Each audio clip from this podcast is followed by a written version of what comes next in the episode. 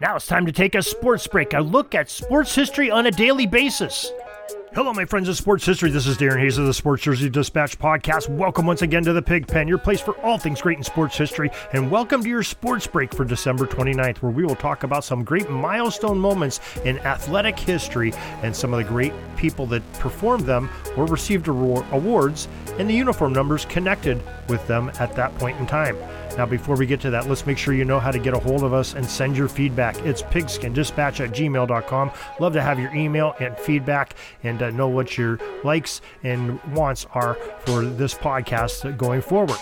Now, let's get to those uniform numbers for December 29th. They are numbers 9, 12, 6, 11, 8, 99, 7, and number 12. We'll start it off in 1945 on December 29th, and Montreal right wing number 9, Maurice the Rocket Richard, scored twice in the Canadiens' 5 4 loss to the Chicago Blackhawks. And in doing so, though, he recorded his 100th NHL career goal.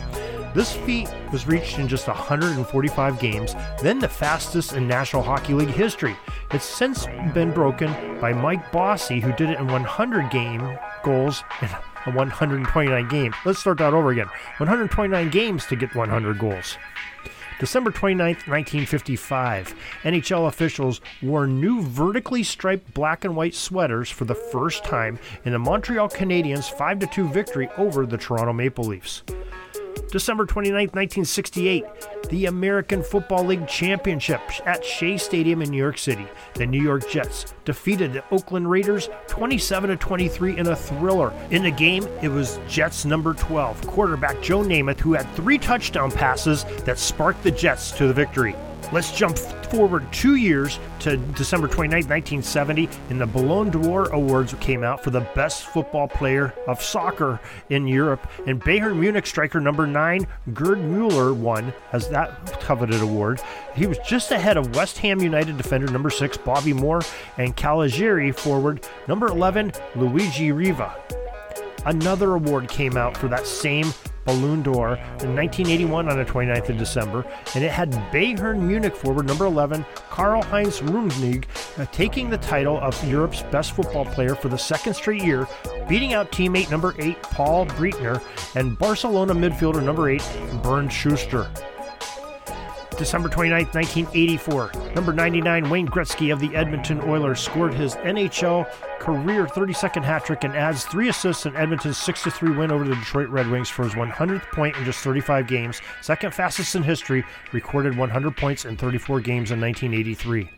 That takes us to December 29, 1987, another Ballon d'Or award, and Milan's Dutch midfielder number 10, Ruud Gullit, won the best football player in Europe ahead of Porto Atletico Madrid, number 10, Paulo Futre, and Real Madrid striker number 7, Emilio Butragueño. December 29, 1989, the great one, Wayne Gretzky, number 99, and Martina Navratilova were named the Athletes of the Decade by the Associated Press.